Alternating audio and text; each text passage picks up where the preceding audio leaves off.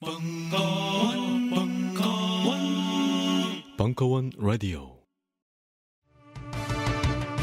영감 왜 불러? 뒤뜰에 따다 놓은 단감 한강줄일 보았나 고왔지. 어째서 이 몸이 늙어서 몸보신 하려고 뭐. 야 이 영감탱이야 아유 그거 딴지 마켓에다가 팔려고 내놓은 건데 그걸 왜 먹었어 어? 그렇습니다. 이번에 소개할 상품은 경상북도 청도의 할아버지 할머니 네외분께서 오직 맑은 공기와 청정한 햇볕만으로 숙성 건조시킨 씨 없는 감말랭이 1kg 들이 상품입니다. 탁월한 항암 효과와 겨울철 감기 예방 거기에 달콤 쫄깃한 풍미까지 청도의 감말랭이 장인네께서 하루 오직 10kg만을 생산하는 진정한 웰빙 식품을 백화점 판매가의 절반 값으로 오직 딴지마켓에서만 만나보실 수 있습니다. 황가루 따위 섞지 않는 100% 간의 수공업 울트라 웰빙 먹거리 청도 순결한 감말랭이 지금 바로 딴지마켓에서 만나보세요. 연말연시 선물용으로도 좋습니다. 요즘 나는 책 추천을 하지 않는다. 그래도 이 책은 추천하지 않을 수 없다. 나는 딴지일보 읽은 척 매뉴얼의 애독자였으니까. 이웃 시민 고전은 직접 반려들어 읽는 게 가장 좋다. 그게 여의치 않으면 너부리의 읽은 척 매뉴얼을 읽어라. 읽은 척 매뉴얼은 고전들의 뒤틀린 소개이자 색다른 비평일 뿐만 아니라 그 자체로 고전과 맞먹는 유사 고전이다.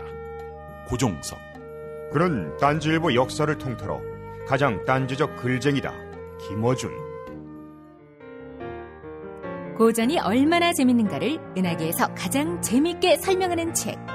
딴지 편집장 너브리의 고전문학 읽은 척 매뉴얼.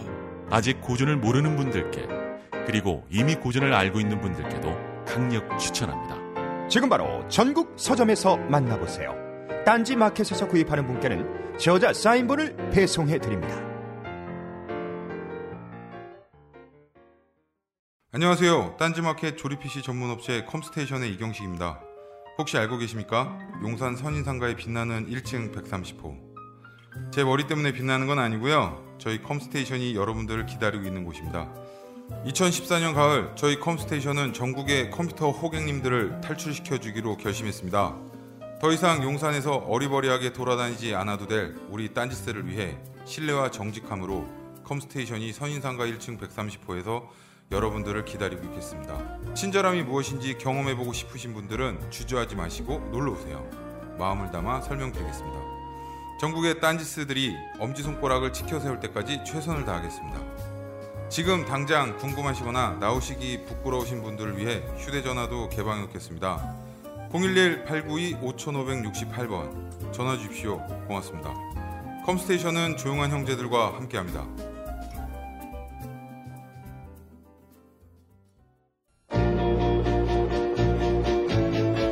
음악 평론가 강헌의 전복과 반전의 순간 시즌 3 1강 2부 11월 7일 강연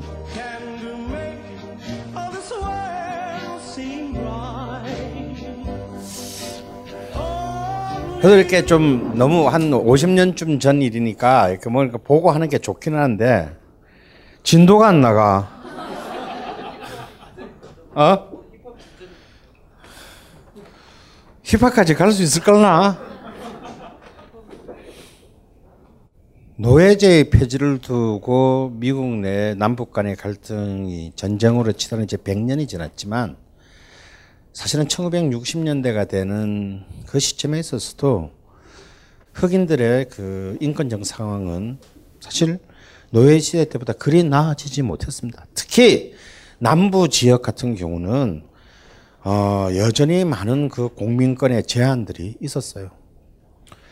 그래서 이제 케네디 정부는 의욕적으로 이제 뭐 정말 진정한 어떤 그 짐 크로우법, 짐 크로우법이라는 게 뭐냐면요. 그래, 뭐 흑인들도 이제 드디어 투표권도 주고 참여권 줬지만 separate but equal 평등하지만 분리는 타당하다. 이게 뭔 소리야 이게? 이런 그 사실상의 인종 차별을 법적으로 어 대변하는 어떤 그런 조치가 20세기 전반 내내 이루어졌습니다. 2차 세계 대전 때만 하더라도요. 흑인과 백인 병사가 같은 군대를 소대를 이루지 못하고 분리시켰습니다. 학교 같은 학교에 흑인 백인이 다니는데 다니긴 하는데 반은 달라. 그래서 트루만 대통령 시대인 1949년에 왔어야 처음으로 군대에서 야 그래도 이게 너무 문제가 많은 거야 이게 인종별로 나눠 놓으니까 군대에서 이제 흑과 백의 병사들이 같이 편성하는 그것이 1900 2차 세계대전이 끝나고 난 뒤에야 이루어집니다. 그리고 1962년에 이제 제가 옛날 그 시즌 1 때도 얘기했던 남부 미시시피 주립대학의 제임스 메레디스 사건이 일어나요. 미시시피 주립대학인데 이 새끼들은 흑인 학생을 받지 않았습니다. 쌩까고. 그래서 제임스 메리디스라는 흑인 청년인데 사실 이 친구도 약간 그냥 그냥 평범한 청년은 아니고요. 약간 이제 그래도 흑인으로서의 자의식을 가진 쉽게 말하면 흑인 운동권 청년이었어요. 그래서 그냥 나 갈래 씨 하고 그냥 억지로 내 가지고 연방 법원까지 가 가지고 드디어 그 입학을 합니다. 근데 이 청년이 결국은 백인 집단들로부터 공격을 받아서 학교를 다닐 수가 없게 돼요.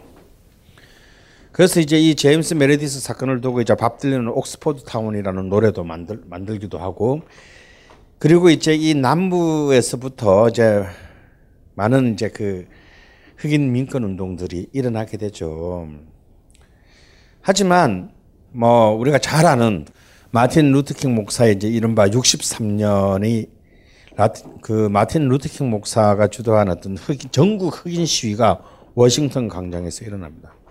전 미국 전역에서 버스를 타고 워싱턴 수도인 워싱턴으로 20만 명의 흑인이 모여요. 그래서 이제 이것은 굉장히 중요한 어떤 60년대 정말 그 이상주의를 향한 60년대의 그 들끓는 분위기의 가장 상징적인 사건은 됩니다. 여러분도 아시다시피 미국의 60년대는 이제 풍요 위에서 일어나는 많은 자본주의적인 어떤 그런 모순을 뚫고자 하는 유토피아적 시도가 끊임없이 일어났어요. 그것이 이제 반전 운동으로 그리고 어떤 반 기득권 운동으로 반 남성 지배주의 운동, 페미니즘 운동으로 그리고 반 인종차별 철폐 투쟁 운동으로 그야말로 마치 한국의 80년대와 같은 폭발적인 그런 사회 변혁을 향한 거대한 어떤 동력의 시대였어요.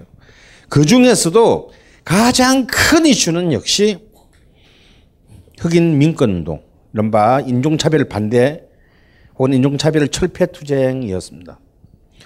이것은 이제 점점 점점 더 과격해지기 시작했어요. 사실은 마틴 루트킹 목사는 뭐 로벨 평화상도 받고 그랬지만 그 거대한 미국의 흑인들의 어떤 지도자라고 보기는 사실은 어려운 인물이에요. 그리고 마틴 루트킹 목사의 어떤 비폭력 그 노선은 많은 흑인들로부터 지금 내가 씨발 지금 매일같이 얻어맞고 있는데 언제까지 병신처럼 저들이 나에게 폭력을 가하고 있는데 내가 언제까지 때려라 또 더 어? 해야 되냐. 이거 족 같은 거 아니냐. 어? 그래 봤자 미국의 흑인은 미국 전체 인구의 12.4%밖에 되지 않습니다. 그래서 사실은 마틴 루터 킹은 목사는 좀 일종의 그, 그 많은 그 흑인 그 운동 그룹의 사실상의 중재자에 불과했지 사실상 60년대의 흑인 민권 운동은 현실에 있어서는 전혀 다른 양상으로 이제 점점 점점 더 과격한 어떤 그런 그 양상 그리고 적극적인 양상을 지니게 돼요. 이 모순이 폭발하게 되는 것은 65년 드디어 LA 흑인 폭동입니다. 근데 나는 이 말에 굉장히 나는 반감을 갖고 있어. 왜 흑인이 하면 폭동이 되는 거지? 백인이 하면 혁명이 되고? 여기서 마치 폭동이라 그러면 불법적인 행동 같잖아. 그죠? 이건 말, 이건 사실은 이미 이걸 라이어트라고 표현하는 것 자체가 굉장히 제가 볼 때는 인종차별적이에요. 그냥 이거는 LA 흑인 해방구 운동이라고 해야 돼. 그래서 드디어 그 모순이 이제 65년 LA 흑인 운동으로 폭발합니다. 사실 여기서 거의 한 30명 죽고 몇백 명이 부상당하고 하지만 며칠간 LA가 거의 해방구가 돼요. 근데 여기서부터 미국 사회는 이제 점점 이제 더 이상 인종차별 문제가 인종차별의 문제가 그냥 대충 그 수면 아래 그 전까지만 해도 이것이 전국적인 이슈가 되지 못했던 겁니다.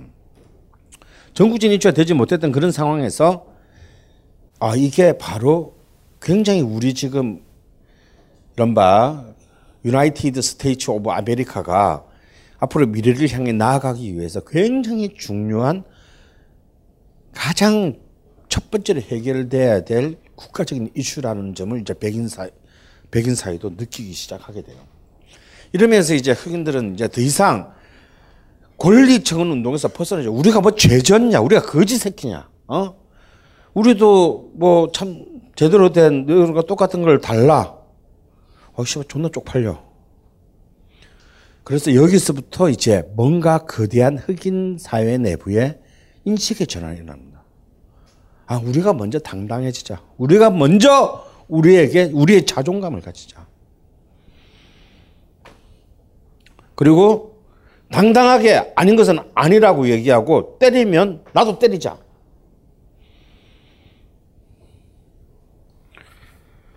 그렇게 해서 우리가 너희들과 똑같이 존엄한 인간이라는 것을 보여주자.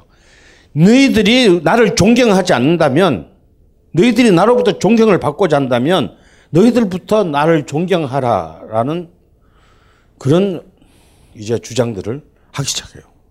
이것은 흑인 민권운동에서 굉장히 거대한 전환점이고, 이 거대한 전환점은 바로요, 그런 어떤, 이제는 더 이상 그 이전에 소극적인 비폭력 운동만으로는 해결될 수 없다라는 그런 어떤 시대적 인식에서 나온 것입니다. 그리고 이 전환은 또한 흑인 음악의 정신을 굉장히 정신 자체의 거대한 패러다임의 전환을 갖고, 갖고 오게 돼요. 자, 이제 우리 당당하게 이야기하자, 이제 우리를. 음? 단순히 우리만을 위해서가 아니라 저들을 향해서. 그렇게 해서 이제 새로운 어떤 음악이 탄생하는데요. 그 탄생의 이름은 바로 흑인들에게 가장 중요한 단 한 개의 단어. 흑인의 역사에서 아프리카계 흑인, African American에게 가장 중요한 단어 하나를 저를 뽑아낸다면 이미 제가 지난 시즌 1에서 얘기했지만 그것은 소울이라는 단어다. 그들에게는 어떤 개념, 어떤 가치보다도 중요한 이 개념을 이 음악에다가 부여합니다. 소울은 장르가 아니에요. 소울은 이미 이제 가장 독립적인 인식과 자각을 그친 흑, 미국 내의 흑인들의 정신의 상태를 말하는 겁니다. 그래서 이것은 뭐 어떤 보컬의 테크닉이나 연주의 테크닉을 얘기하는 게 아니에요. 이번 앨범에서 리듬 앤 블루스와 소울을 반반씩 섞었습니다. 이렇게 말할 수 있는 게 아니다. 그 소울의 밑바닥에 깔린 가장 중요한 미학적 핵심은 뭐냐? Black is beautiful. 우리는 그냥 우리 걸 해왔지만 알고 보니 우리 게 존나 아름다워. 자신해도 돼. 떳떳하게 말해라. 우리 게 아름답다고. 그 정신에 동의하지 않는 한 소울은 존재하지 않습니다. 아, 그렇게 해서 이제 소울의 아주 상징적인 두 명을 먼저 한번 만나보겠는데요. 한 사람은 아까 잠깐 얘기했던 Mr. Dynamite라고 불린 제임스 브라운입니다. 그런 그래서 이 소울에 가서 중요해지는 것은요. 앨범도 앨범이지만 이 소울 시대에 들어오게 되면 라, 아까도 잠깐 얘기했었죠. 라이브 앨범이 굉장히 중요해져요. 어. 왜? 여기는 음악적 부흥회장이다. 우리가 여기서 새로 다시 태어나는 그 순간에 돼요. 그래서 무대에서 노래 부르는 나만 중요한 게 아니고 여기에 반응하고 호응하고 후렴구를 따라 부르는 이 관객들의 에너지가 같이 들어오는 순간이 소울이 완성되는 순간이에요. 제임스 브라운의 한 노래를 하나 보겠는데요. 아, 제목이 굉장히 섹시해요. 있죠. Man's, man's, man's world. 씨바, 세상은 전부 남자들의, 남자, 남자, 남자들이 다 헤쳐먹는 세계다. 라는 노래입니다.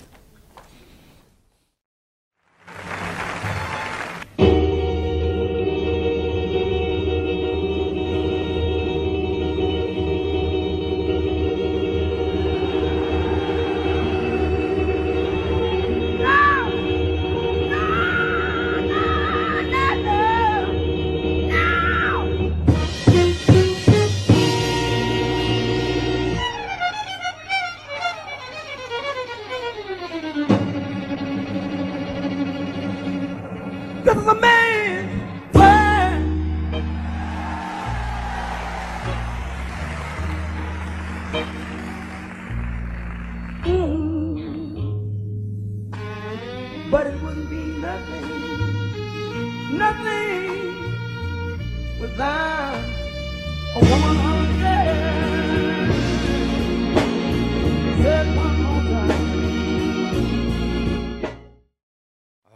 대단하죠. 사실은 별로 이거는 제가 좀 다 원하는 장면은 아니었어요. 이건 파리 67년 파리 라이브라서 유럽의 백인들이 약간 분위기를 잘 못한 못다 같이 타줘야 되는데 근데 암만 찾아도 사실 이 60년대 이 라이브 버전을 찾기가 굉장히 어렵습니다. 그 당시에도 이렇게 뭐 어, 비틀즈도 사실 라이브 분야 그렇게 많지 않아요. 동영상은. 근데 그래도 이렇게 무대 위만이라도 여러분이 딱 만끽할 수 있게 그냥 제가 앞만 설명하는 것보다 이제 소리 뭔지 느낌이 딱 오십니까? 예, 예. 와요 이게? 예, 안 오면 그냥 꽝이야. 백날이 백날 책 읽고 막 들어 소용이 없어요. 들으면서 뭔가 아, 씨발 나가서 엎어버려야지 뭐 이런 마음이 들어야 돼. 이 사실 이 It's Man Man's Man World World는요. 사실은 그냥 이 마초의 노래 같지만 사실은 뭐냐면 남자 네가 암만 대단해봤자 어? 어 니들이 뭐 기차도 만들고 무거운 것도 운반하고 뭐 도로도 만들고 뭐 다 하는 것 같지만 여자가 아니면 니들은 족도 아무것도 아니야. 어, 여자가 없으면 이- 여자가 아니면 아무것도 아니야. 이런 노래입니다 굉장히 사실 이것은 굉장히 이중적이죠. 어 어, 어찌 보면 이거는 백인 지배 사회와 그러니까 거의 쉽게 말하면 이건 지배 사회와 흑인, 혹은 남자와 여자 모든 어떤 그 majority와 minority에 대한 굉장히 은유적인 그 표현의 어떤 이 노래입니다. 아, 사실 이 1965년에 이제 이른바 그 네이션 스 오브 이슬람 그 미국 내 흑인 이제 흑인의 무슬림 세력들이 그 굉장히 이제 전국적으로 조직돼요. 그걸 이끌면서 이제 또한 그 흑인 행동주의, 그러니까 마틴 루터킹 목사의 반대편에 서서 행동주의 노선을 하고서 많은 흑인들의 지지를 받았던 말콤 X가 65년에 어, 피살을 당합니다. 물론 백인한테 피살 당한 게 아니라 같은 편한테 피살을 당해요. 어, 왜냐하면 그 Nations of Islam에서 이 사실은 말콤 X는 어릴 때부터 반항하였고 굉장히 힘들게 자라가고 그리고 이렇게 막 강도짓 하다가 잡혀서 6년형 살고 근데 그 감옥에서 이제 수영생활 도중에 그야말로 새롭게 깨어납니다. 책을 읽고 드디어 무슬림에 가입해서 이제 그 바로 아니 왜 우리가 그냥 흑과 백이 평등하다를 넘어서서 흑백을 분리시키자. 흑백 분리주의라는 가- 굉장히 과격한 이제 노선을 내놓고 많은 이제 그 사회 사회에 큰, 돼. 근데 이제 이 Nations of Islam의 탈퇴를 하고 이제 수니파 이슬람으로 이제 전향을 합니다. 지금 이제 떠들썩한 IS의 그 수니파로 했는데요. 이때 굉장히 많은 흑인들이 그에게 감화되어서 이제 이 무슬림으로 개종을 하게 되죠. 그 중에 하나가 여러분도 잘 아는 알리죠. 예, 캐시어스 클레이가 그, 그 당시 세계 헤비급 챔피언이었던 캐시어스 클레이가 무하마드 알리로 그 개종을 하면서 그 무슬림이 되고 하지만 이런 그 말콤 엑스의 있던 노선은 이제 뭔가에 이제 피를 보는 것을 이미 말콤 엑스의 특히 그 저격은 어 뭔가에 이제 흑백화의 문제가 곱게 끝나지 않을 것 같다라는 어떤 사인이었고 이것이 이제 LA 흑인 운동으로 흑인 봉기로 드러났고 급기야는 가장 최악의 충돌인 67년의 디트로이트 흑인 봉기로 이어집니다. 이 디트로이트 흑인 봉기는 거의 시가전 수준이었어요. 왜냐하면 이미 말콤 엑스가 죽고 난 이후에 블랙팬트 파티, 흑표범당이라는 아예 무장투쟁, 흑인 무장투쟁당이 생겨나요. 그래서 이 왜 이름이 흑표범당이냐면 흑표범이 뭐냐면 나를 공개, 자기를 공격하기 전에는 공격하지 않는 습성을 갖고 있어요. 근데 날 건드리는 순간 둘 중에 하나는 죽는다. 이게 흑표범이거든. 그래서 이제 이름 자체가 블랙팬더에서 아니 아예 블랙팬더당의 그 패션이 있어요. 베레모, 가죽 자켓, 그리고 기관총. 아예 이렇게 딱 들고 이렇게 이제 다 사진을 찍어. 어. 기관총도 살벌한 기관총들 있잖아요. 왜? 이제 이 그 블랙팬더당의 이 이제 그 결속되고 처음에는 한 500명 정도로 출발해 아 50명 정도로 출발했는데 1년 만에 5천 명으로 이 전사수가 늘어나요. 5천 명이면 이 반기의 사단 병력이잖아. 근데 미국은 총기 소유가 자유화돼 있잖아요. 그러니까 이거는 이제 뭔가가 터져도 터질 판인데 이 디트로이트에서 그것이 드디어 터집니다. 그렇게 해서 거의 내전 수준으로 가게 되고 어마어마 약 한 388명의 그 사망자, 3천 명의 부상자가 생겼으니까 우리로 치면 광주보다 더 큰 규모의 이제 시가전이 일어나게 돼요. 우리는 생각했습니다. 실외는 가까운 곳에 있다고. 우리가 파는 것은 음료 몇 잔일지 모르지만 거기에 담겨 있는 것이 정직함이라면 세상은 보다 건강해질 것입니다. 그래서 아낌없이 담았습니다. 평산네이처, 아로니아 친, 친, 친. 지금 딴지마켓에서 구입하십시오. 잠시만 안녕하세요. 저는 바다니 가득의 성재훈입니다.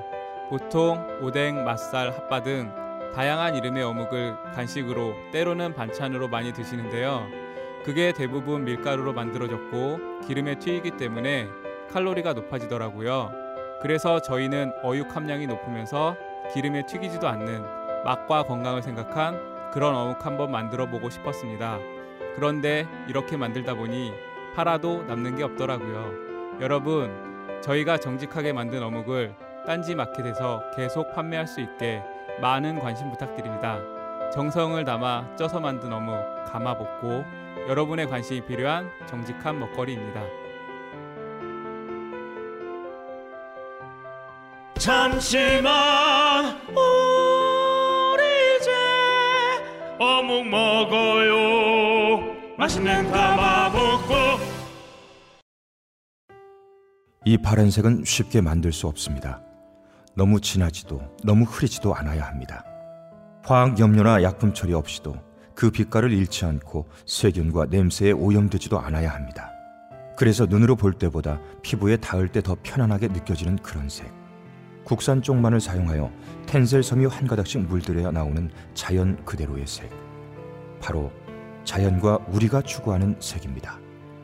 자연 그대로의 색으로 만듭니다. 자연과 우리.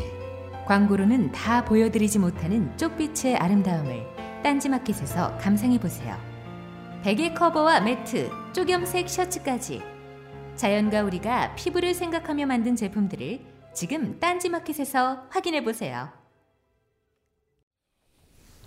그리고 이제 68년 그 멕시코 올림픽에서도 제가 언젠가 얘기했던 그 흑인 민권 운동에 이걸 세계적인 이슈로 만드는 사건이 일어나죠. 200m 육상 남자 200m에서 미국 육상 대표팀의 흑인 선수 두 명이 1등과 3등을 합니다. 제가 제가 저번 작년에 얘기할 때는 1, 2, 3등을 다 했다라고 했는데 알고 보니까 2등은 소련 선수가 했더라고. 1등, 3등을 해서 금메달, 동메달 딴 거야. 근데 둘 다 블랙팬더 파티 소속이었어. 그 또 68년 멕시코 올림픽에 최초로 위성에 의한 세계 중계가 세계 전 지역이 중계되는 첫 번째 올림픽이었습니다.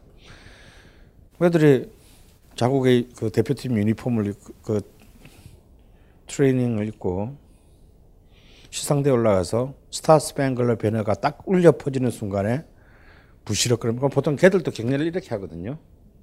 미국인들도. 근데 부시럭거리면서 검은 장갑을 딱 꺼내서 오른손에 딱 끼고 쫙 하고 둘이서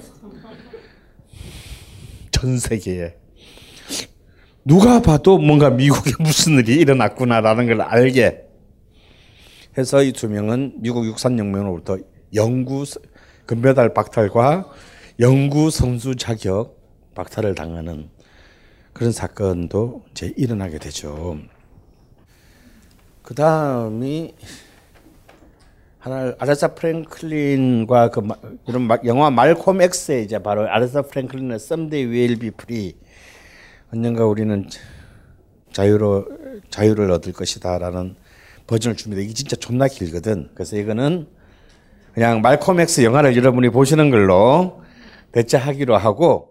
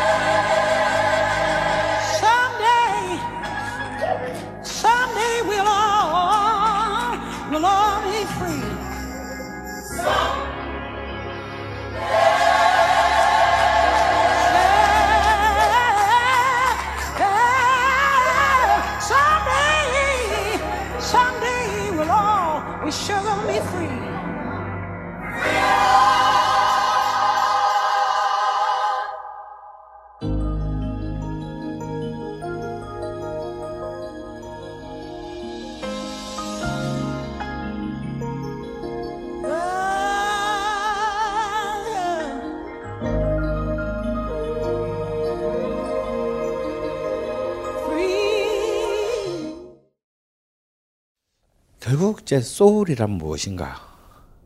이제 드디어 이제 대중음악의 역사에서 처음으로 어떤 대중음악의 대중음악이 그냥 음악이 음악만이 아니다라는 것을 만들어지게 된 최초의 사건이 됩니다. 결국 이것은 바로 그 60년대에 미국의 아프리카나 아메리카는 어떤 역사적 자각을 하게 되고 그 역사적 자각을 통해서 어떤 구체적인 현실적인 행동으로 옮겨지게 되는가의 그 모든 총화가 소울인 것이죠. 그래서 사실은 여러분은 그냥 소울 음악을 어떤 하나의 어떤 장르나 패션으로 혹은 취향으로 듣는다는 것은 아무 의미가 없어요. 이것이야말로 굉장히 인문학적 및 영문학적 이해를 전제하지 않고서는 아 그냥 그런 음악이 뭐뭐 있었나 보네 이 정도에 불과할 겁니다. 그래서 저는 저도 이렇게 막 그 젊 20대 때 막 그때는 참 판고 오기도 어릴 때인데 뭐 아레사 프랭클린이 뭐 굉장히 유명한 사람이래요. 그래서 뭐 정말 그때는 특히 이 그때는 또 이 80년대까지 70년대 80년대만 하더라도요. 굉장히 흐르기나마에 대한 한국의 분위기가 안 좋았어요. 마이클 잭슨이 나오기 전까지는. 그래서 막 음악계에서도 막 연탄 음악 뭐 그런 어 그리고 실제로는 생각해 보세요. 70년대 80년대 초반까지 한국사에서 흑인 음악이라는 거는 이거 굉장히 좀 받아들이기가 굉장히 어렵고 FM에도 거의 흑인 음악을 틀어주지 않았습니다. 그래서 막그 판도 구하기 백판도 구하기가 어려웠어요. 그냥 막 그냥 그때는 그 레코드 음반 저기 LP를 외국에서 이렇게 그 수입도 안 해, 못하고 수입 금지 품목이었어요. 통관 금지 품목입니다. 레코드가. 그게 완전히 막 불법으로 막 그 일본 가는 사람은 뭐 아저씨한테 부탁해가지고 이 판 사가지고 들어오실 때요. 막 어떤 짓까지 했냐면요. 이거 그냥 들고 들어오면은 다 압수돼요 세관에서 음반의 내용과 상관없이 음반의 내용과 상관없이 압수돼. 어떻게 하느냐면 그러니까 많이도 못 사 한 다섯 장 사는데 일부러 큰 화집을 사. 외국에도 그 저기 뭐야 헌책방 있을 거 아니에요. 그래서 큰 화집을 사가지고 호텔에서 그걸 오려 안을 안을 딱 30, 30cm로 파 파가지고 그때는 레이저 이런 거 없었기 때문에 레이저 투시 이런 게 없었기 때문에 그 안에다 판을 딱 집어넣고 딱 닫아요. 그래가지고 그 들어오는 거. 야, 내가 무슨 네 음악 듣는데 내가 이런 이런 것까지 해줘야 되냐? 뭐 이런 소리 들으면서 들은 그렇게 힘들게 아레사 프랭클린 판을 그냥 들어보니까 하나도 별로야. 뭐야 이런 짓까지 해가지고 막 어? 그런데 뭐 별로였어 솔직히. 왜 근데 왜 이렇게 그 저쪽 저쪽 아저씨들 책에는 이 여자가 굉장히 중요한 여자라고 그랬지? 저는 참 어릴 때 제가 10대 후반 20대 초반 때는 이해가 안 됐어요. 그냥 그때 뭐 60대 미국에 뭔 일이 있었는지 뭐, 뭐 이때 시커먼서들이 뭔 짓을 했는지 내가 알 게 뭐예요. 그냥 나는 음악이 뛰어나다 뭐 그런 줄 알고 이렇게 샀는데 그건 아니었다 이거예요. 그런데 이제 점점 시간이 지나고 제가 좀 더 성숙해지고 좀 더 세상을 보는 눈을 켜지면서 어, 점점 이때부터 어, 이 여자는 그야말로 그야말로 여신이구나. 디바구나. 그냥 이 뭐, 똑같은 흑인이어도 머라이어 캐리나 뭐 휘트니 휴스턴 같이 그냥 이렇게 이 노래 잘하는 기계들하고는 다르구나. 라는 것을 나이가 들면서 알게 됐어요. 하지만 이 소울이 꼭 그러면 늘 막 그런 막 그 흑인들의 어떤 그런 막, 어, 인종적 혹은 사회적 자의식 혹은 어떤 뭐 그런 어떤 투쟁의 의지만을 강조한 그런 음악이냐? 아닙니다. 또 그, 그렇게 한정시키면 안 돼요. 그보다 더 근원적으로는 아까도 말한 것. 그 흑인임이 자랑스럽다는 것은 그 흑인적 가치가 너무나 너무나 소중하고 아름답다라는 것에서 출발하는 거예요. 왜? 이들은 음악하는 사람들이니까. 그 아름다움을 자신의 음악 속에서 증명시키지 못한다면 그 음악은 그냥 쓰레기일 뿐이에요. 그럼 나가서 그냥 선동하고 그냥 유인물 돌리고 운동을 하는 게 빠르지. 정치를 하는 게. 꼭 음악이 안 되는 것들이 막 가사만 존나 과격하게 써가지고 막, 어? 어떻게 해보려고. 나 이런, 이런 애들은 동서 고금을 막론하고 안 돼. 그런 애들은 빨리 기타를 놓고 유인물을 들고 그리러 나가는 게 혹은 휘발유통을 들고 그리러 나가는 게 혹은 소주병을 들고 청와대로 가는 게 훨씬 빠르다 이거야. 바로 그런 사람을 한 명 마지막으로 제가 가장 가장 좋아하는 소울 뮤지션 한 명을 여러분께 소개하겠습니다. 이 사람은 너무나 아깝게 비행기 사고로 27살의 나이 나이에 비행기 사고 죽어. 물론 화면이 딱 나오는 순간 저 사람이 27살이야? 한 57은 돼 보이네 하겠지만 27의 나이에 세상을 떠났지만요. 소울이라는 이 60년대의 흑인의 산물이 얼마나 얼마나 감동적이고 아름다운 것인가를 보여준 최고의 인물이었습니다. 역시 조지아주 출신이면서 소울의 가장 가장 높은 경지의 어떤 표현력을 보였던 사람은 바로 오티스 레딩입니다.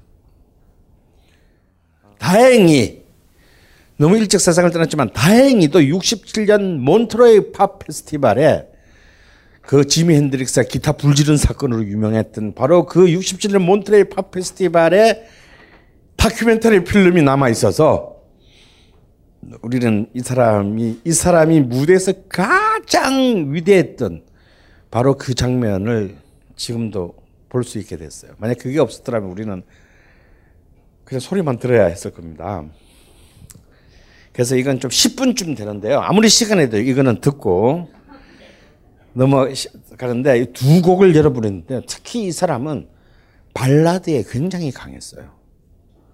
그래서 첫 두 곡을 여러분이 그 무대에서 두 곡을 듣는데 한 곡은 Respect 존경이라는 노래입니다. 나, 나중에 2년 뒤에 Lady Soul인 아레사 프랭클린이 리메이크를 해가지고 아레사 프랭클린 곡으로 빌보드 차트 1위에 오르는 곡이지만 오르, 오르고 소울 시대에 가장 상징적인 노래가 되는 노래가 바로 Respect예요. 아까 말한 대로 이건 여자가 남자에게 하는 말이기도 하면서 흑인이 백인에게 하는 말이기도 합니다. 나에게 존경을 받고 싶은 네가 먼저 존경해라. 네가 날 존경해라라는 주제를 가진 Respect인데 오리지널은 바로 이 오티스 레딩 곡이에요.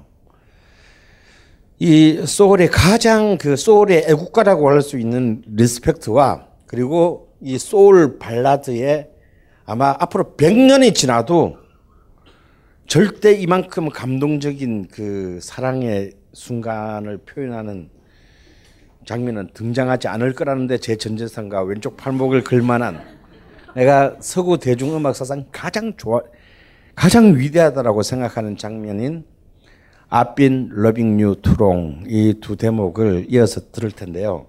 사실 이 I've you too long을 트롱을 이 스튜디오 버전으로 들으면 별로 재미가 없어요. 정말 이 몬트레이 팝 페스티벌의 라이브 버전만이 정말 진정한 이 곡의 가치가 드러나는 곡입니다. 오티스 레딩입니다.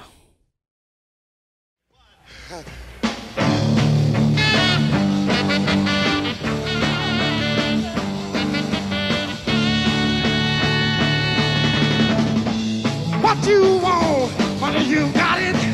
What you need, baby, you got it.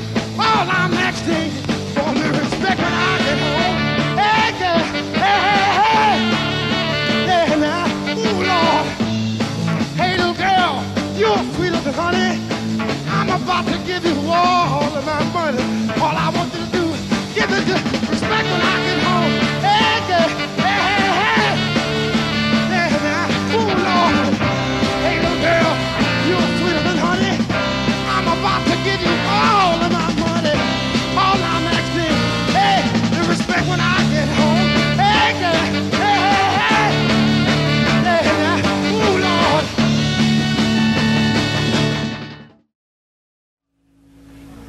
I've been loving you too long to stop now. You were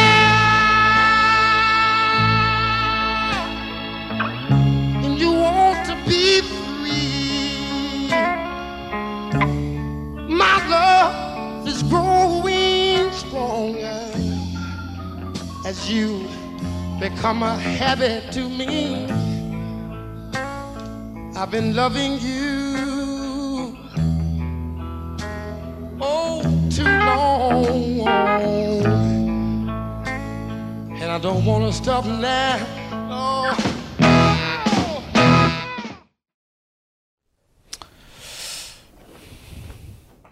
진짜 노래 잘하지 않습니까? 제가 딱 10분간 저렇게 노래 부를 수 있으면 남은 인생의 3년을 빼고 빼 10분에서 저 할- 저런 거래나 한번 해보고 싶어요. 아, 아 이러다 보니 이제 그 이 소울 소울 음악이 또한 굉장히 사회 아주 정교하고 세련된 사회 의식을 담은 그런 소울 그룹들도 등장하게 됩니다. 락 평론가인 데이브 마시가 소울의 혁명을 가져 소울 음악에 혁명을 탑재한 그룹이라고까지 얘기했던 밴드가 이제 샌프란시 역시 샌프란시스코가 이번에 월드 시리즈도 우승했지만 이 샌프란시스코가 이제 락 시간에도 잠깐 얘기했었죠. 이 가장 세련된 미국에서 어쩌면 참 양키스럽지 않은 어떤 그런 건데 이게 흑인 진영도 마찬가지로 이 샌프란시스코가 이 60대 말 70대 초에 그런 소울의 굉장한 그 어, 사회 운동 의식을 담은 노래. 그 일종의 흑인의 노차사 그룹이 이제 그 등장을 하는데요. 아, 바로 슬라이 앤 더 패밀리 스톤이라는 그룹입니다. 아, 사실 이들은 그 이제 흑인 음악 흑인 음악들도 흑인 음악가들도 마치 밥 딜런이나 뭐 어, 존 바에즈 같은 어떤 그런 백인 포크 음악 진영들만이 구사할 수 있는 어떤 그런 어떤 그 사회적 문제 제기들을 굉장히 지속적으로 음악으로 할 수 있다는 것을 어, 보였어요. 근데 사실은 여기는 음악만 그 내용을 모르고 그냥 이 모습과 음악만 들으면 굉장히 세련된 신세대 같이 보여요. 굉장히 해맑은. 근데 얘들은 따지고 보면 투쟁 가수를 부르는 살벌한 애들이다 이거. 아, 슬라인드 패밀리 스톤의 1969년작 이제 드디어 이제 악몽의 70년대가 오기 전 마지막 불꽃의 시대에 나온 스탠드를 소울편의 마지막으로 들어보겠습니다. 일어나래요.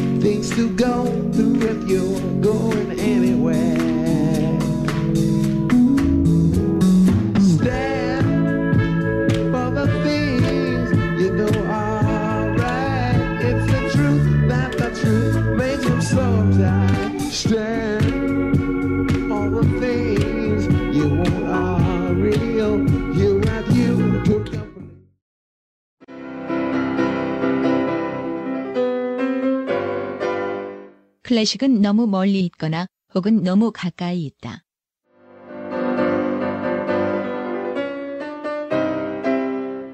재수 없는 천재주의 예술 사관이 아닌 시대 속 존재로서의 클래식 음악사.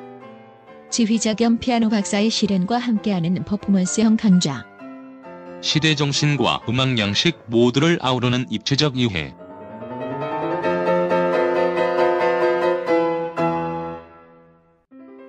(2015) 벙커원 울트라 스페셜 클래식 끝판 48주 과정 강헌 송창진 올드 클래식 자세한 사항은 벙커원 홈페이지를 참조하세요. 마카다. 아니, 마키아벨리의 군주론에 겁먹고 주춤했던 날들은 굿바이. 자본론 정복에 이어 벙커에서 또 다른 산을 넘어봅시다. 2015년 벙커원 예학. 그 첫 번째 수업. 군, 주, 론. 1월 5일 개강.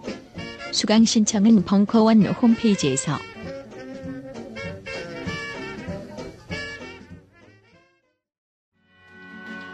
아 마누라랑 애들이 집에 연말 분위기 좀 내보라는데 돈도 없고 어쩌지? 아, 우리 매장 크리스마스 장식해야 되는데 비싸고 부피도 크고 디자인도 다 거기서 거기야. 아, 짜증나. 그 여자 넘어올 듯안 넘어오네 뭔가 시선을 확 끌만한 로맨틱한 선물 없을까? 여러분의 이 모든 고민을 해결할 단 하나의 아이템이 딴지마켓에 있습니다. 플로리스트 김기련의 DIY 크리스마스. 부담스럽지 않은 크기에 합리적인 가격. 선생님이 직접 만든 unique한 수제 장식물에 가족들과 함께 만드는 재미까지. 얼마 남지 않은 크리스마스. 플로리스트 김기련의 DIY 크리스마스 아이템과 함께 맞이하세요. 잘 사요. 이 노래는요 완전히 그냥 그냥 내놓고 투쟁가예요. 음, 이절 가사는 이렇습니다. 아, 그들은 널 계속 기, 널 기게 만들려고 하, 하지만 하고 그리고 걔들은 알아 네가 뭘 어 네가 네가 말하는 게 뭔지 다 걔들 다 알고 있어. 네가 자유인 걸 너는 모르겠냐? 적어도 네 마음속에서 네가 원하기만 한다면 너는 자유다. 일어나라. Everybody stand, stand, stand입니다. 이건 마치 그 우리가 시즌 2에서 레게 편을 할 때 어, 굉장히 선동적인 부른 그, 그 레게의 반말리의 레게 노래들과 사실상 거의 같은 시대에 같은 맥락을 이루고 있는 어떤 그런 노래들이죠. 하지만 이 이러한 모든 움직임은 이제 70년대에 이제 다시 보수의 반동이 시작되면서 마치 백인 그룹들 중에서의 일단 그 60년대 미국의 미국 대학가의 뉴레프트들, 신자파들, 히피들, 그다음에 흑인 민권 운동 그룹들 모두가 사실은 CIA와 FBI의 정교한 쏙가내기를 통해서 철저히 철저히 거세됩니다. 아, 이 대목에서 제가 여러분한테 꼭 권하고 싶은 앨범이 한 장 있어요. 이거는 앨범을 통째로 들어보셔야 합니다. 어, 바로 소울의 마지막 후계자라고 할 수 있는 마빈 게이의 73년 앨범 What's Going On 도대체 뭔, 뭔 일인 거지? 이 앨범은 뭐, 뭐 우리 그러니까 미국 애들 잘 하는 거 있잖아. 올타임 베스트 베스트 앨범 안에 언제나 10위 안에 드는 정말 진지한 어떤 철학적 인식과 그리고 능숙한 음악적인 능력, 음악 구사 능력, 그리고 무엇보다도 또한 그것이 댄스블을 한 정말 격조 높은 댄스블을 한 리듬에 맞춰 만들어진 아 소울의 가장 위대한 글자입니다. 그래서 이거는 여러분이 앨범을 사, 하나 사서 평생을 들으시다가 자녀분께 넘겨 주셔도 좋을 만한 어, 명 앨범이니 음, 부디 14,000원 정도를 투자하는 것을 아까이 생각하지 마십시오. 오늘 이 얘기를 들은 그 마음으로 그 앨범을 들으면서 그 앨범 속죄의 가사를 음미하면서 들어보신다면요. 아, 여러분은 음, 소르돼서 이제 진짜 그 맨 마지막 종착역까지 가보신 것입니다. 이렇게 해서 흑인 이 소울은 70년대에 와서 사실상 마치 70년대 모든 진보적인 정신들이 와해되었듯이 소울의 이름도 이제 더 이상 존속할 수 없게 돼요. 여기서부터는 이제 흑, 또 흑인 음악은 또 이때 보면서 얘들은 또 새로운 아, 아 지금 분위기가 이런 거 아니야? 그럼 또 우리끼리 노는 걸 또 만들어내죠. 이들이 만들어낸 위대한 70년대의 상품은 바로 디스코입니다. 우리는 디스코가 백인 음악이라고 생각하지만 이 디스코 역시 흑인 게이 공동체 클 커뮤 게이 커뮤 흑인 게이 커뮤니티 아 어렵다 흑인이면서 이 흑인 게이 커뮤니티 클럽에서부터 시작된 거죠. 그래서 디스코 음악은 앞에 이 소울에 비하면 어떻습니까? 굉장히 기계적으로 단순합니다. 리듬도 똑같은 사박자인데 이 소울의 사박자는요 굉장히 정말 그 예측 불가능한 사박자라면 디스코의 사박자는 공장에서 찍어낸 듯한 동일한 비트의 사박자이고 그리고 강세가 없습니다. 단, 단, 단, 단요. 무슨 말인지 아시죠? 음, 아, 이런 게 아니고 땅, 땅, 땅, 땅, 땅, 땅. 이런 굉장히 정물적인 어떤 그런 리듬 패턴에서 그는 또 새로운 어떤 유흥의 출구를 개발하죠. 그리고 또 한편으로는 이제 여전히 소울의 어떤 그런 음악적인 특징을 계승한 펑크, P가 아니라 F로 시작하는 F-U-N-K의 펑크의 어떤 이런 댄스바라는 것으로 이렇게 자기들끼리 또 잘 놀게 됩니다. 이런 시간이 지나면서 그들은 다시 70년대 후반에 이르게 되면 이런 어떤 보수 반동의 시기 속에 점점 다시 어떤 그 흑인 흑인 사회가 굉장히 어떤 경제적으로 사회적으로 굉장히 또 위기에 빠져 위기 속으로 점점 몰려가게 되면서 그들은 또한 새로운 또 음악적 돌파구를 만들어내게 돼요. 바로 힙합입니다. 70대 후반에 어떤 그 뉴욕의 대도시의 흑인 거주 지역 내에서 또 생긴 일종의 신세대 흑인 문화라고 할 수 있는 힙합이에요. 탄생합니다. 오늘 이거 아무래도 끝까지 못 갈 것 같은데 오늘 제가 굉장히 감동적인 엔딩을 준비했는데 아 사실 그걸 갖다가 오늘 그걸 그걸 그 꼴을 보려면 12시가 넘을 것 같아요. 그래서 앞에 한 앞으로 한 15분 정도만 중간에 도저히 이거 이걸 어떻게 11시까지 끝낼 자신이 없어. 그래서 한 15분 정도 끊고 다음 페미니즘 음, 다음이 아마 음악사 속의 여성일걸요. 맞나? 어. 그거를 그거는 조금 이거보다는 아무래도 이렇게 그것도 만만치는 않지만 아, 기어 들어가는 목소리. 어, 그 앞부분에 이것을 좀, 이, 좀 재미는 없, 기분 좀 세지만 아무래도 이게 오늘 끝날 수가 없을 것 같아요. 그래서 앞부분에 이어서 가도록 하겠습니다. 시즌 1 때도 한번 그런 적이 있었어요. 못 끝내가지고.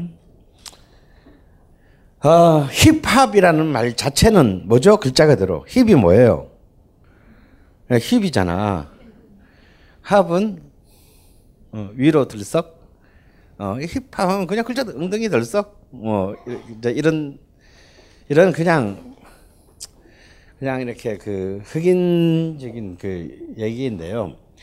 근데 이 힙, 소울이 그랬지만 또 힙합 또한 사실 힙합 음악이라는 말은 존나 웃긴 말인 것 같아요.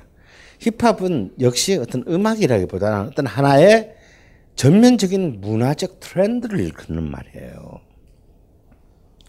이것, 이것에 이제 처음엔 역시 이제 가장 중요한 힙합에서의 음악적으로 중요한 랩이라는 어떤 하나의 문화의 표정이 있고요. 그리고 이제 DJ인가 브레이크 비트에 기반한 댄스 문화, 어, 댄스 파티 문화. 이게 이제 힙합을 이루는 이게 음악적으로는 이제 이 두 개와 이제 그 MC MCing과 다음에 rhyme이라는 이제 이 미학적인 내용을 다 이 모든 걸 다 포괄하면서 또한 동시에 그래피티와 패션 그래피티 알죠 벽에다가 이렇게 스프레이 가지고 칠하는 거로 막 도망가고 막 어. 그러니까 사실은 이 모든 것들을 아우르는 아우르는 어떤 하나의 흑인 공동체의 새로운 세대의 문화적 재경향을 총칭하는 말이 힙합입니다.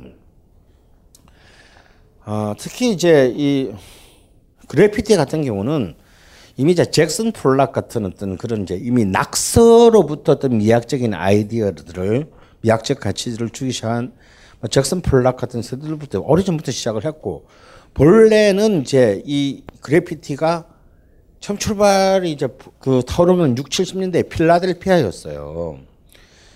이것이 이제 드디어 이제 흑인들의 공동체에서 또 하나의 새로운 자신들의 반항적인 표현 양식으로 이들에게 완전히 차려졌겠네.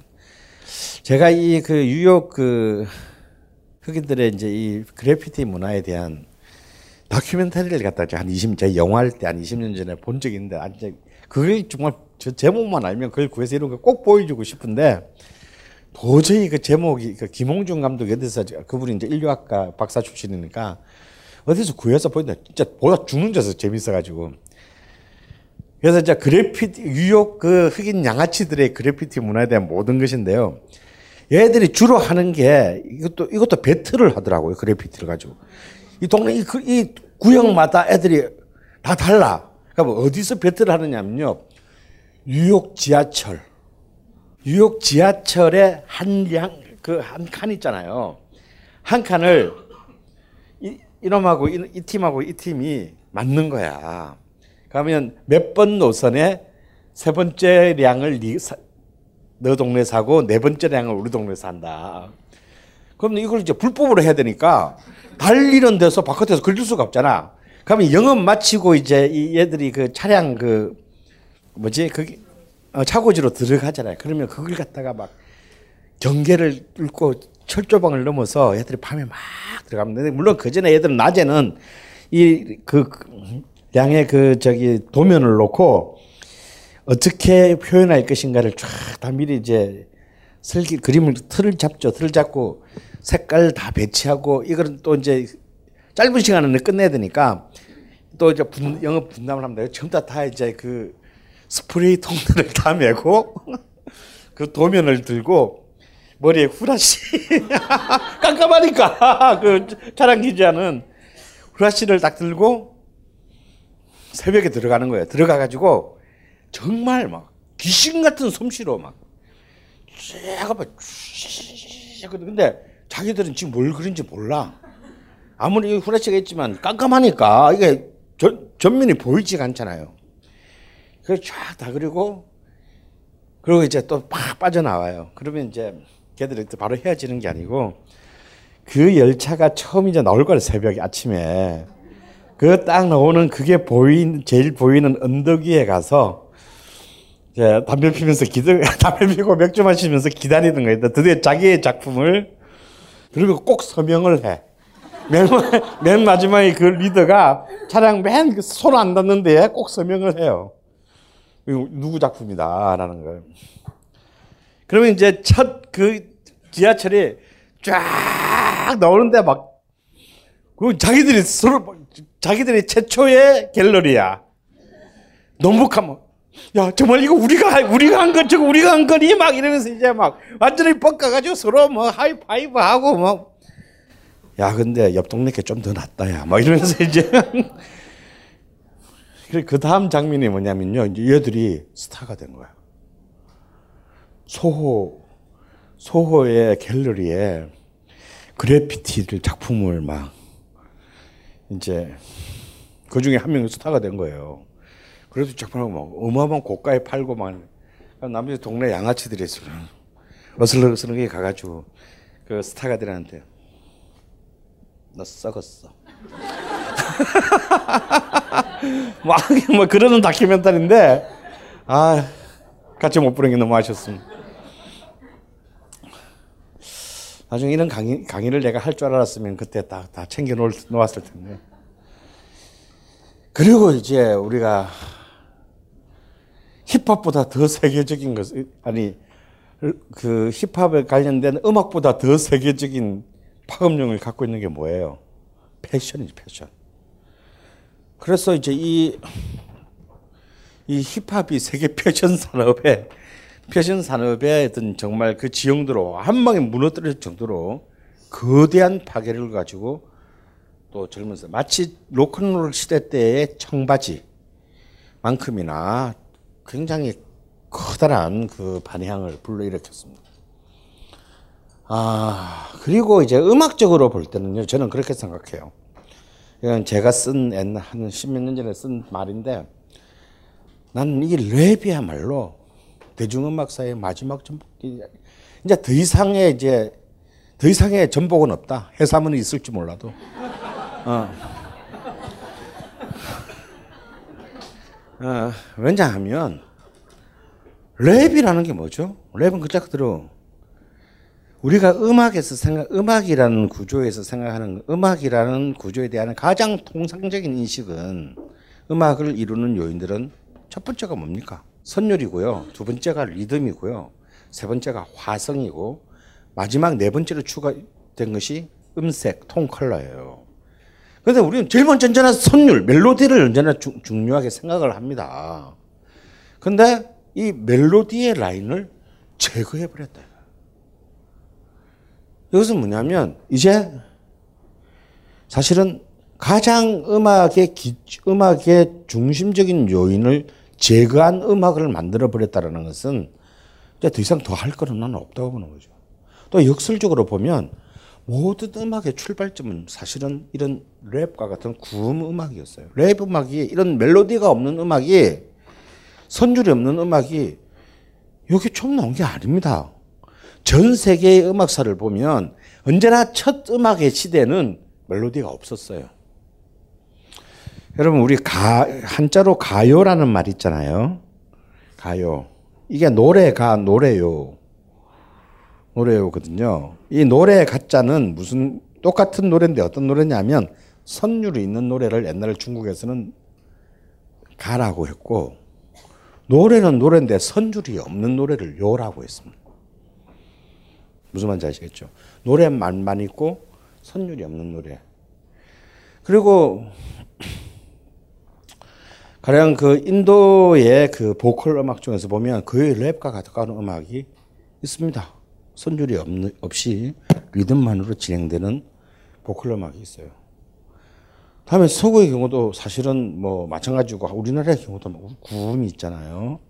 그렇듯이 그 어찌 보면 랩이라고 하는 것은 음악사적인 차원에서 대중음악을 넘어서서 음악사 차원을 본다면 가장 음악의 원점으로 다시 회귀한 것이다.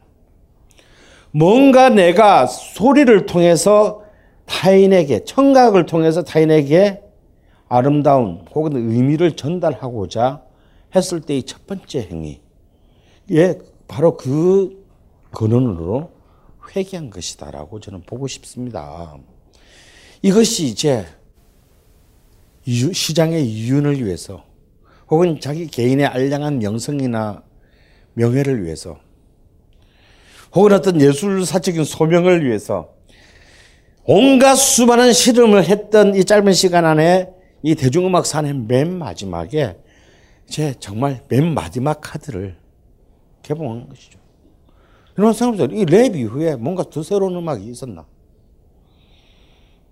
제가 볼 때는 이제 표는 다 깠고 이제부터는 뭐다? 이미 다 깐 패를 어떻게 섞을 것인가? 어떻게 이것을 믹스하고 혼합할 것인가에 이제 과제만이 남지 않았나 싶을 정도로 모르지 뭐 또 어떤 또 손 미친 놈이 나가지고 우리가 이때까지 생각 듣도 보도 못한 새로운 어떤 음악적 질서를 만들지는 모르겠으나 제가 보기에는 내 생애에서는 이게 마지막일 것 같다. 그것이 제 생각입니다. 그럼 도대체 이 힙합에서 가장 이제 힙합의 힙합의 음악적 요소 중에서 가장 중요한 음악 음악적 요소에서 가장 중요한 이 랩은 어떻게 탄생됐나? 거리에서 탄생했다는. 이 블록 파티라고 하는 흑인 거주 지역 안에서의 거주 지역 안에서의 아 여기 블록 파티도 좀 있는 흑인하고 없는 흑인도 또 있는 놈이 있고 없는 놈이 있으니까 좀 다르긴 한데 그 없는 애들은 뭐냐면 그냥 그 거리 막 골목 막아놓고 그냥 그 안에서 그냥 그냥 이렇게 앰프 좀 갖다 놓고 뭐 마실 거 하고 뭐 아주 조악하게 갖다 놓고 노는 걸 말하고 좀 있는 집은 있는 흑인 동네의 블록 파티는 그래도 바베큐 파티 좀 비슷하게. 근데 꼭 여기에 여흥을 돋구기 위해서 꼭 뭐냐면 그 음악을 틀어주는 DJ가 등장을 했다 이거야. 근데 이 DJ가 이제 음악을 틀어준다가 이제 뭐 어떤 부분, 브레이크 부분, 간주 부분. 그러면 노래가 막 나가다가 이 노래 사이에 간주가 있잖아요. 그 쉬는 시간이 좀 뭔가 뭔가 노래가 나갔다가 이 간주가 나오는 부분이 DJ 입장에서 좀 아쉬웠나 보지. 그러니까 요 대목에서 뭔가 자기의 뭐 그때 그때 분위기에 따라서 어떤 그때 그때의 그 배치에 따라서 말을 집어넣으면서 하기 시작한 것. 이 블록 파티에서의 어떤 특히 이걸로 이제 뉴욕에서 유명했던 놈이 DJ 쿨 허크라는 놈이었대요. 이것이 이제 어떤 하나의 사실상 이거는 뭐 새로 만드는 것도 아니고 그러니까 말만 만드는 말만 있는 거지 말만 기존에 있는 음악 위에서 이 말의 일종의 여흥구 추임새 같은 이러한 것들이 굉장히 그걸 또 약간 약간 그 리드미컬한 어떤 그런 flow 흐름을 가진 그런 어떤 그 말을 만들어서 이 음악 속에 삽입하기 시작한 것이 아, 이 랩의 시작이었다는 겁니다. 그래서 이제 79년에 랩 음악의 최초의 어떤 양상을 흔히들 얘기하는 사실 근데 별로 의미는 없어 내가 보기에. 슈가 힐 갱의 Rapper's 이것도, 이것도 빠졌다 이거 이거 이거. 어? Rapper's Delight 래퍼의 새벽 밤새도록 쳐놀았나 보지 뭐.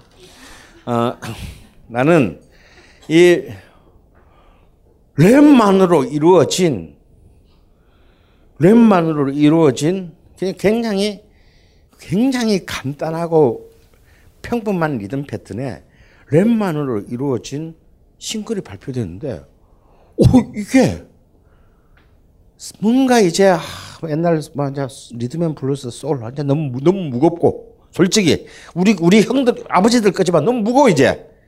마치 우리가 뽕짝 들으면 아 아, 너무 축축해. 막 이런 느낌 들듯이 얘들한테는 블루스나 소울이 너무 무거운 거야. 그하고 디스코나 펑크는 아, 내가 좀 소실적에 놀았는데, 아, 그것도 뭐, 이제, 심드렁하다. 뭐 좀 새로운 거 없어? 라고 생각하는 흑인 젊은이 층들이 사실 이건 뭐, 완전 유명한 사람도 아니고 완전 동네 불관 이게 빌보드 차트 거의 20위급까지 올라갈 정도로 확 팔리는 거예요. 그러면서 전부, 전부 음악계가 놀란지, 어, 이게 뭐야? 하면서 이제 이 랩에 대한 이제 그야말로 새로운 새벽이 이 노래로부터 열리게 됩니다. 오늘 이 슈가 힐갱의 아, Rapper's Delight